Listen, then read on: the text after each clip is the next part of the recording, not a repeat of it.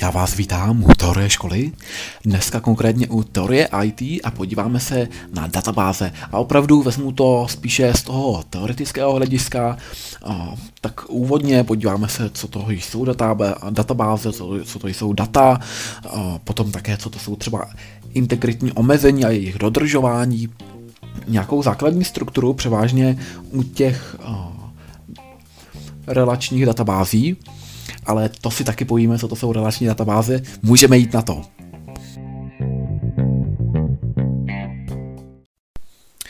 Co to jsou databáze? Tak uh, databáze, jako to slovo, uh, často uh, může být vnímáno buď jako a nějaké místo, kde je hodně dat, tak samotná, samotný ten souhrn dat může být vnímán jako databáze, ale často je to vnímáno i s programem, který tedy ovládá ta data a různě může upravovat, třídit, vymazávat, vkládat nové a tak dále. No a tady tomu systému se říká v češtině systém řízení báze dat, má zkrátku SRBD, anebo v angličtině database management systém, s tím, že to jsou opět čtyři slova. Database se používá jako dvě slova D data, B base, M management a S systém. A Někdy se taky používá název datová banka, to je opět tedy database, nebo jako v překladu datová základna, doslovně, nebo právě ta banka. A je to tedy místo, kam se ukládají informace, které jsou nějakým způsobem organizované nebo strukturované a právě ta databáze nám potom pomáhá z té struktury získat nějaká souhrnější data a více se v těch datech zorientovat, aby to nebyl takový nepořádek. A právě k těm datům zajišťuje přístup ten databázový systém neboli ten systém řízení báze dat. No a když jsme u těch dat, tak co to jsou samotná data? No, data to jsou údaje, které mají nějakou vypovídací schopnost nebo vypovídací hodnotu. To znamená, že je můžeme nějak porovnávat, něco nám sdělují. A taky, že mohou být třeba i nějak seřazena. Jedním ze způsobů, jak je můžeme seřadit, je například podle velikosti nebo chronologicky. A většinou ty data ještě rozdělujeme dál na dílčí údaje. Těm se říká atributy.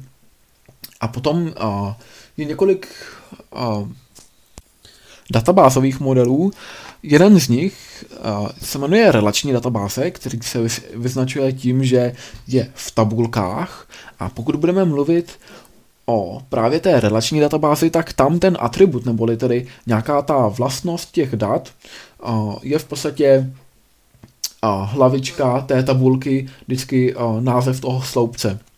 Takže řekněme, že máme data a jeden ten zápis, nebo lépe řečeno záznam, je v podstatě jeden řádek té tabulky a ten může mít několik dílčích údajů, například ID, jako to se často označuje jako primární klíč, to znamená, že tenhle údaj se nemůže opakovat, eh, nemůžou mít třeba dva lidi stejné uh, identifikační číslo, uh, takže tam dáme primární klíč, tedy že se to nemůže opakovat, abychom si nespletli dva uživatelé, kteří třeba mají stejné jméno i příjmení. A potom teda dalším, dalším atributem je třeba jméno. A každý ten záznam má k tomu atributu přiřazenou jinou hodnotu. Jeden záznam tam může mít třeba Tomáš, jiný Jaroslav, potom třeba dalším atributem je příjmení a jeden záznam má třeba hodnotu Cibulka a další má hodnotu Pěšťanský a tak dále. Potom tedy ty dat, data se sestávají z jednotlivých datových entit, což jsou právě ty části které jsou přiřazeny, přiřazeny k těm atributům, jako a, samotné to jméno, nebo příjmení, nebo to identifikační číslo. A máme několik typů těch a, datových entit. Může to být datumový typ. Možná vás napadá, že by se to správně skloňovalo do datový typ, jenomže datový typ to bohužel nemůžeme použít, protože to už se nepojí s datumem, nebo tedy lépe řečeno s datem, ale už se to pojí s daty, jako s nějakými právě hodnotami, a, údaji, které mají právě tu vypovídací schopnost nebo hodnotu. Takže datumový typ a často se zaznamenává jako type date a ten slouží pro ukládání různých a, dat důležitých. Můžeme tam uložit jak data, tak třeba i čas. A dále a, máme číselný typ. Ten slouží pro ukládání různých čísel. Někdy se udává, že tam můžeme dát jak čísla s pevnou, tak i plovoucí desetinou čárkou. Když je pevná desetiná čárka, tak je to stejné jako v matematice, třeba o, žádná celá jedna, tak to napíšeme 0 čárka 1. Pokud je tam plovoucí desetiná čárka, tak o, to většinou znamená, že to je násobeno nějakým exponentem, například řekněme 1 krát 10 na minus první. To je s plovoucí desetinou čárkou, a i když je to opět jedna desetina. Dalším typem je typ Varchar. Typ Varchar většinou má velikost 255 bitů a 255 bajtů, 255 bajtů, a protože jeden byte je buď jedno písmeno, nebo a, také a, celé číslo. A dohromady ten varchar dává ale a, jako hodnotu string, neboli znakový řetězec, nikoli samotné číslo. Takže někdy u některých programovacích jazyků, třeba u Javy, u JavaScriptu to nevadí, ale třeba u Javy, tam, kdybyste zadali, že se jedná o string, o nějaký datový řetězec a měl by hodnotu třeba 62, tak kdybyste sečetli 2x62, tak dohromady vám to napíše 62-62, protože si budeme myslet, že eh, chcete sečíst spolu dvě slova a slova nejdou sčítat, takže tam se to dělá tak, že právě se jenom jakoby vytisknou za sebou vedle sebe, zobrazí se potom dvě slova vedle sebe. A potom teda máme logický typ a tam už jsou ty bity, ne bajty, ale bity. Jeden bit je úplně ta nejmenší hodnota, kterou můžete získat, když byste se snažili rozdělit nějaké právě ty datové hodnoty. Má buď hodnotu 0 anebo 1. Vlastně jedná se o binární soustavu, na tom všem je potom založený počítač, ty data právě víc už to asi nejde rozdělit, i když jsou i další pokusy, kde by se nevyužívalo právě tady té pravdivostní hodnoty 1 a 0 přímo, ale třeba u kvantových počítačů by se využívalo nějakých částic, které by mohly tu hodnotu různě měnit a, a mohly by být taky třeba v něčem rychlejší ale zatím se určitě neaplikují ve velké množství. Otázkou je, jestli vůbec někdy budou použity a spekuluje se například o využití v kryptografii, protože by mohly být rychlejší právě pro hledání třeba bitcoinů. A ten logický typ 0 nebo jednička, tak ten právě nám indikuje, jestli to, to je pravda nebo nepravda, nebo tedy z angličtiny true, false, ano, ne s tím, že teda nula je false a jednička je true, jakože tedy pravda. Možná, že to znáte i z matematiky, výrokové logiky, kdy se to také označuje podobně. No a potom ty datové entity jsou uspořádány v záznamu a dále jsou tedy nějakým způsobem označeny těmi objekty v databázi, což můžou být nějaké tabulky nebo indexy, procesy a tak dále což teď asi může znít možná trochu zmatečně, nebojte se, ještě se později podíváme o, speciálně na právě objekty v databázi, ale jen teďka napovím, že třeba ten pohled to je objekt podobný jako tabulka, akorát tam nemá pevně zadané ty hodnoty, ale sám si vlastně dohledává ty hodnoty podle toho, jak se zrovna mění ty data v té tabulce, takže když už najednou nám zmizí nějaký uživatel, nebo se nám pak přidá, tak v tom pohledu se to různě mění. Potom další třeba, jak jsem zmínil, tak byly ty indexy, nebo taky někdy označované jako klíče, tak to jsou právě označení jednotlivých uživatelů, když nechceme je ztratit, nebo jednotlivých záznamů, můžou to být třeba e-maily, tak když k e-mailu si dáme hvězdičku, jako že teda si ho nějak poznačíme, že je pro nás důležitější, tak to přesně dělá ten index nebo ten klíč. Co se týče speciálně relačních databází, tak tam se využívá ještě pojem cizí klíč, tedy v angličtině foreign key, a ten propojuje opět více tabulek nebo více záznamů, více jednotlivých polí v té tabulce, tak, aby odpovídali. Řekněme, že třeba máme tam jeden sloupec, který, který má teda atribut třeba zvíře toho uživatele, tak můžeme tam mít tedy u těch záznamů různé ty hodnoty. Pravděpodobně to bude tedy textový typ varchar, to znamená, že tam používají písmena a čísla, tak řekněme, že třeba tam budou hodnoty, že ty zvířata těch uživatelů se jmenují Rex, nebo Puňka, nebo Skalára, Žirafa a tak dále. A ten cizí klíč nás odkáže k další tabulce, která se speciálně bude zabývat tady těma zvířatama těch uživatelů, a, takže třeba tam bude zvíře, řekněme ten Rex nebo Punta Skalára a tak dále, třeba i ta žirafa. A bude další uh, pokračovat třeba věk toho zvířete, žerádlo, které to zvíře uh, normálně jí a tak dále. Uh, prostě v té tabulce budou rozšiřující údaje k jednotlivému sloupečku. Může to být potom i dál, třeba že si rozkliknete jenom u jednotlivého pole a tak dále a na to se také podíváme. Kdybychom se ještě chtěli u té tabulky podívat na to, kde se používají všechny ty datové typy těch datových entit, tak máme zde tedy nějaký primární klíč, ale to není přímo datový typ, to je spíše tedy ten číselný typ a ten se nesmí opakovat. To znamená, že pokud uživatel má třeba ten primární klíč 1, tak i když přidáme dalšího uživatele, tak už nikdy žádný další uživatel nesmí mít číslo 1, abychom si je nespletli.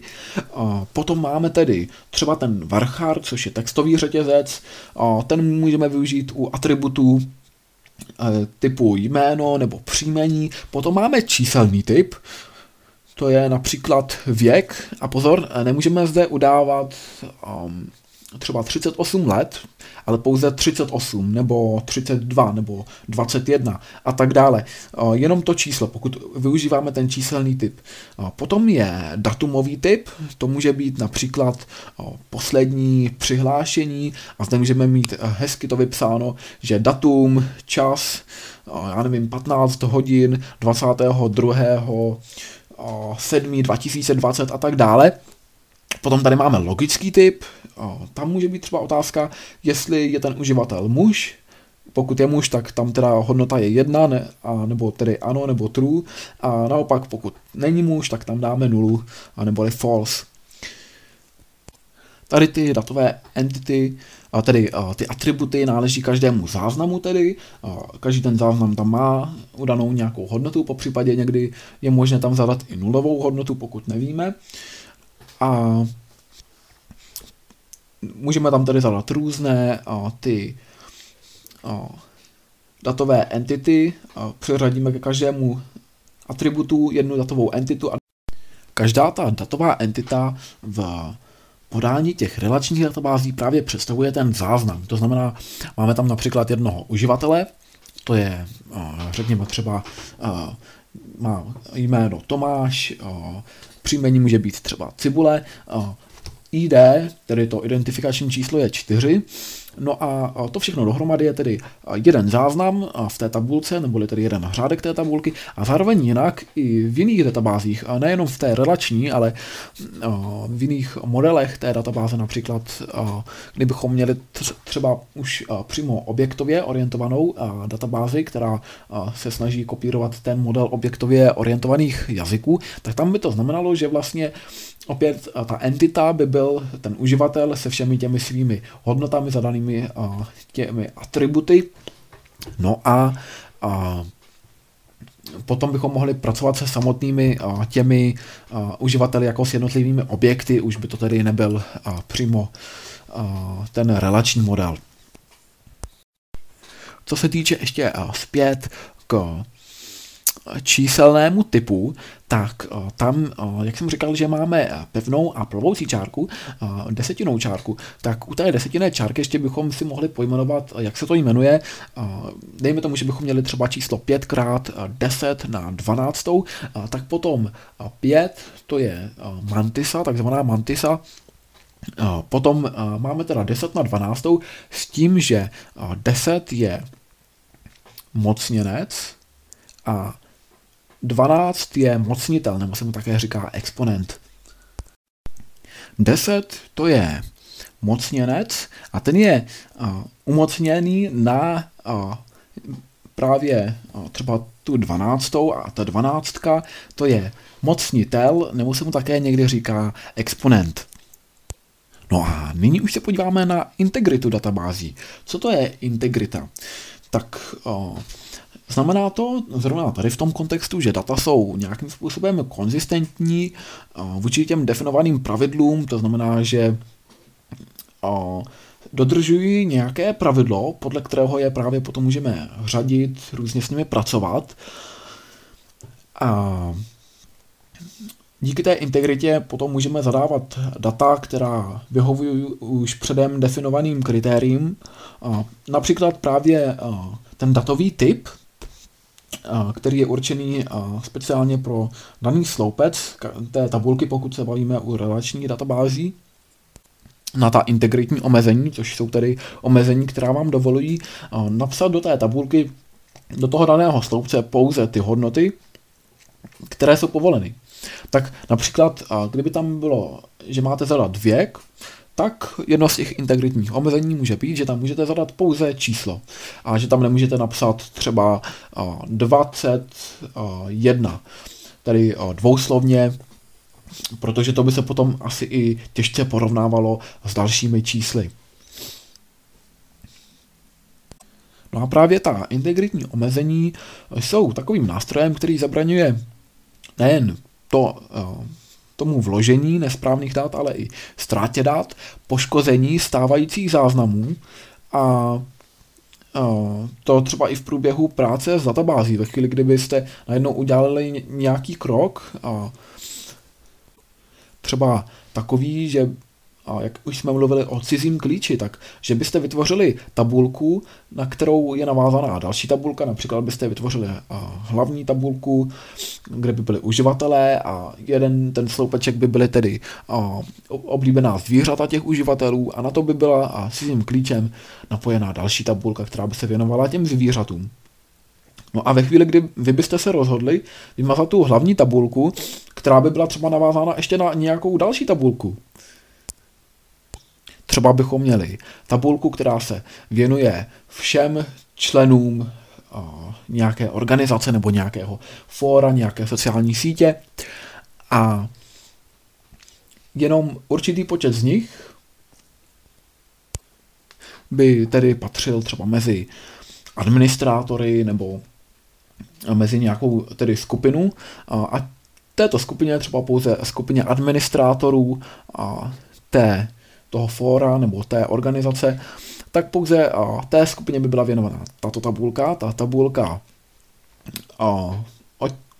která by se zabývala přímo těmi uživateli a na tu by byla navázaná ta tabulka se zvířaty. No a my kdybychom se rozhodli vy, vymazat tu tabulku s uživateli, tak s těmi administrátory, tak najednou sice na jedné straně bychom měli tabulku, kde by byli vši, všichni uživatelé té sociální platformy, na druhou stranu bychom tady měli tabulku, která by se zabývala domácími mazlíčky nebo oblíbenými zvířaty, ale nebyl by tady žádný způsob, jakým by byly propojeny tyto dvě tabulky, někdy se tomu říká relace, odtud ty relační databáze nějakou relací, jak by byly propojeny ty dvě tabulky.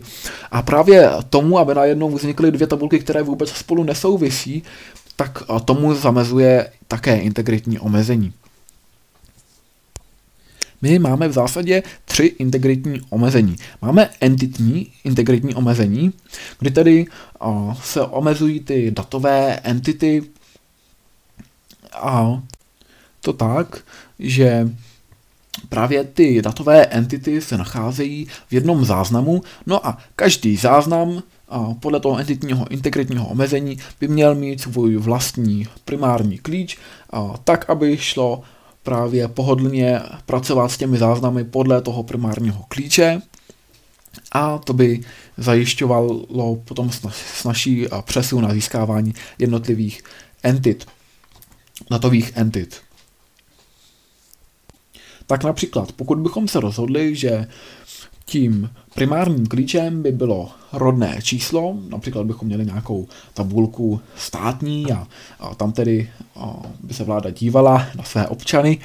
A byly by tam i uvedená rodná čísla, tak ve chvíli, kdyby se opakovala dvě rodná čísla, tak a, takový, a ne, nemohou existovat dva občané, kteří by měli stejná rodná čísla. A proto, aby, se na, aby nedošlo k chybě, že třeba jeden člověk by si vytvořil dva účty, nebo by omlem byl a, tam zadán dvakrát a, nějaký obyvatel, tak právě tomu by zamezilo to integritní omezení, že ve chvíli, kdybychom chtěli po druhé vložit a, nějakého občana, který by měl stejné to rodné číslo, tak najednou už a, by mu tam asi vyskočilo nějaké upozornění že se opakuje a že tady je porušeno právě to integritní, entitní integritní omezení, které bývá často i povinné. Nicméně zcela teoreticky za to je možné mít i databázi bez, bez toho entitního integritního omezení nebo lépe řečeno bez primárního klíče, ale velmi si tím zkomplikujete práci s databází. U některých systémů to ani teda možné není. Například pokud budete pracovat právě se systémem řízení báze dat MySQL, tak tam můžete vytvořit i tabulky, které nemají ten primární klíč, není to tam požadováno, ale je lepší ho tam mít. Dalším druhým typem integritního omezení je doménové integritní omezení a to už se věnuje přímo těm datovým typům. A právě někdy a, také je to ve spojitosti s datovou doménou, což je množina všech hodnot, kterých může nabít nějaký atribut. Tak například bychom měli atribut věk uživatelů a tam ta datová doména je 0 až 99 let, řekněme. Nebo pokud to je nabídka, tak ta datová doména z té nabídky u toho atributu může být za A platba účtem, za B platba kartou, za C platba na dobírku. A ta datová doména jsou tedy všechny ty tři hodnoty dohromady. Pokud ale ta datová doména není dodržena, nebo ten zadaný údaj není podmnožinou té datové domény, tak se tedy nejedná o údaj, který by mohl jít dále přes ta doménová integritní omezení, ta se budou snažit zastavit tady ten údaj.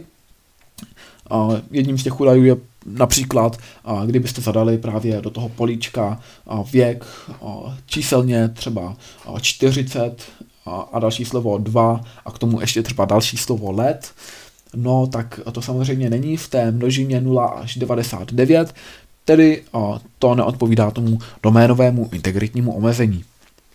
A posledním typem omezení, posledním druhem toho omezení je referenční integrita. Referenční integrita se zabývá cizím klíčem, tedy odkazem eh, dvou tabulek, tak aby se tabulka nebo část té tabulky neodkazovala na nějakou tabulku, která třeba vůbec neexistuje. Nebo naopak právě, abychom nevymazali nějakou tabulku a tak nespůsobili, že najednou ty tabulky se odkazují právě eh, na nějaký další eh, zdroj, který byl smazán. S tím se ještě pojí aktivní referenční integrita, což je vlastně vylepšení té referenční integrity toho nástroje tak, že už aktivně ta referenční integrita hledá, co tedy udělat, pokud dojde k narušení těch referenčních vazeb, těch relací, tak třeba pokud chceme vymazat jednu ze dvou na sobě závislých tabulek, tak co dát? Co dál? Jedna možnost je vymazat tedy ten cizí klíč nebo přepsat určitá data třeba na nulu, nebo odvolat ten příkaz toho vymazání, že prostě není možné vymazat tady ten cizí klíč, pokud by tím došlo k narušení té referenční integrity. No a nyní se podíváme na tři možné způsoby, tentokrát ne na tři druhy těch integritních omezení, ale tři možné způsoby, jakými můžeme ta integritní omezení uveřejnit, kam je vložit. Jednou z možností je umístění je na straně té databázové, potom na straně serverů, ale to, co se týče té aplikace, webové aplikace, tedy ne přímo toho databázového systému, a nebo a, umístění těch ochranných mechanismů na straně klienta, neboli frontendově. Tak první, u čeho pravděpodobně začneme, je to umístění těch jednoduchých mechanismů pro dodržování těch integritních omezení na straně databázového serveru, tedy to úplně nejblíže k tomu seřazení těch datů opravdu přímo v té databázi. Je to také konec konců ta poslední možná ochrana těch dat, předtím než dojde právě k nějaké chybě, nějakému eroru, právě třeba, že by se tam najednou objevily problémy, jak třeba tím, že by tam nebylo to entitní integritní omezení nebo doménové integritní omezení, nebo i to referenční integritní omezení. A Výhodou toho umístění těch jednoduchých mechanismů už přímo na tom databázovém serveru je, že to je nejlepší ochrana dat v tom smyslu, že už se nic nemůže dále ztratit po té cestě, řekněme, nebo kdyby po, ještě při procesingu těch dat došlo k nějaké chybě, tak tady už to je přímo v té databázi, takže tam už je těžké, aby se tedy ty data nějak dál upravila předtím tedy, než vstoupí do té tabulky. Už, už je to přímo u té tabulky, takže uh, je to velmi nepravděpodobné, že by potom došlo k nějaké poruše. Na druhou stranu, uživateli to přináší další odezvu systému, protože uh, uživatel, to jste třeba vy, uh, vy si zadáte nějakou webovou adresu a tam zadáte jako jedna, jeden uh, z datových entit třeba váš rok narození a dejme tomu, že zmáčknete špatnou číslici a najednou třeba vám není dostatečný počet let a v tu chvíli najednou, kdyby to bylo ty ochranné mechanismy umístěny na straně klienta, tak hned prvním by ten program přímo na té webové stránce by to ani nemusel posílat serveru, ale by se podíval a řekl by si, aha, váš věk prostě není dostatečný, tak to hned nahlásí.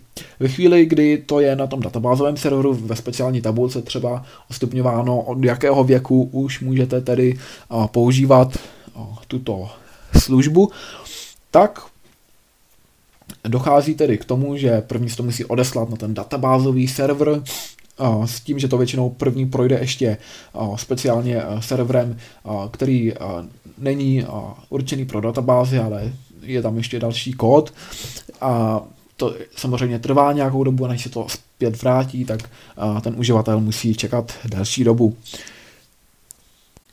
Navíc další nevýhodou je, že nelze vždycky zajistit tu přenositelnost na jiný systém řízení báze dat.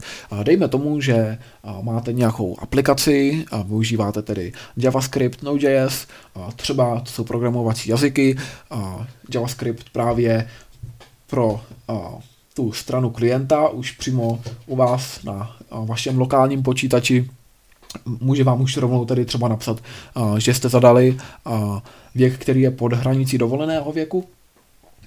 A potom máme tedy serverovou část a potom speciálně ještě databázový server.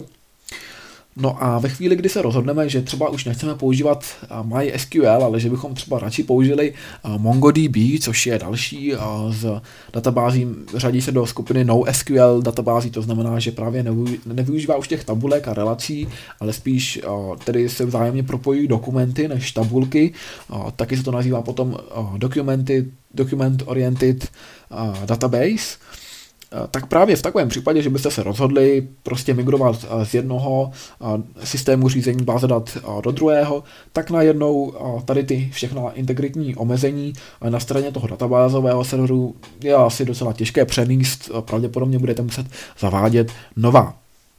Naproti tomu, kdybyste to měli naprogramované už na té stránce, ideálně tak, aby to vůbec neodkazovalo na server, tak v takovém případě nemusíte nic změnit, pokud se rozhodnete změnit jiný ten systém řízení báze dat. A tím se dostáváme teda k druhému bodu, umístění ochranných mechanismů na straně klienta. Výhodou je tedy, že to není závislé na tom databázovém systému, a je to rychlejší, méně to zatěžuje server, protože už to řeší váš lokální počítač.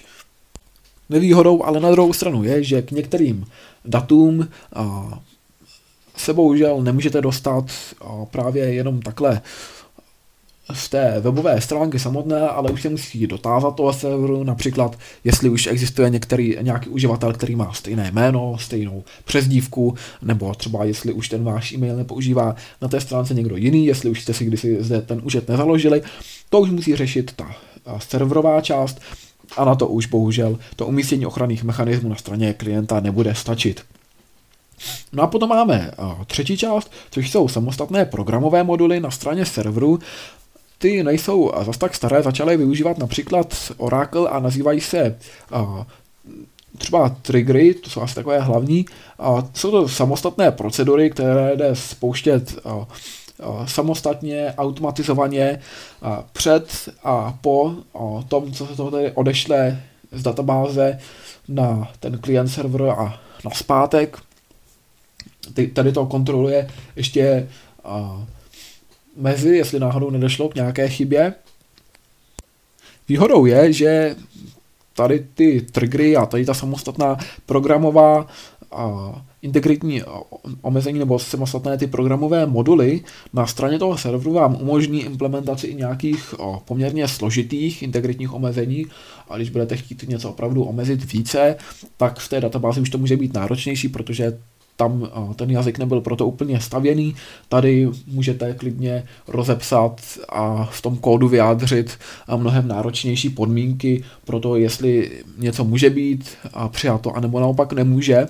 Naopak, co se týče nevýhod, tak je to opět provádění na serveru, to znamená, že bude to spotřebovávat více času tomu uživateli bude to více zatěžovat i ten samotný server, což samozřejmě se potom projeví spíše v takových ekonomických otázkách, že vás to vyjde na více peněz, bude vyšší spotřeba elektřiny a tak dále, chlazení, všechno s tím spojené. A potom také uh, další z těch nevýhod je, že i zde je určitá omezená možnost toho přenosu na další systém, Opět, pokud se rozhodnete pro jiný systém řízení báze dat, tak asi budete muset předělávat i tady ty, nebo upravovat tady ty uh, samostatné programové moduly. Já doufám, že vás databáze zaujaly, že vás něčím třeba oslovili, nebo že jste se dozvěděli něco nového, co se vám bude hodit. Já vám určitě přeju pěkný zbytek dne.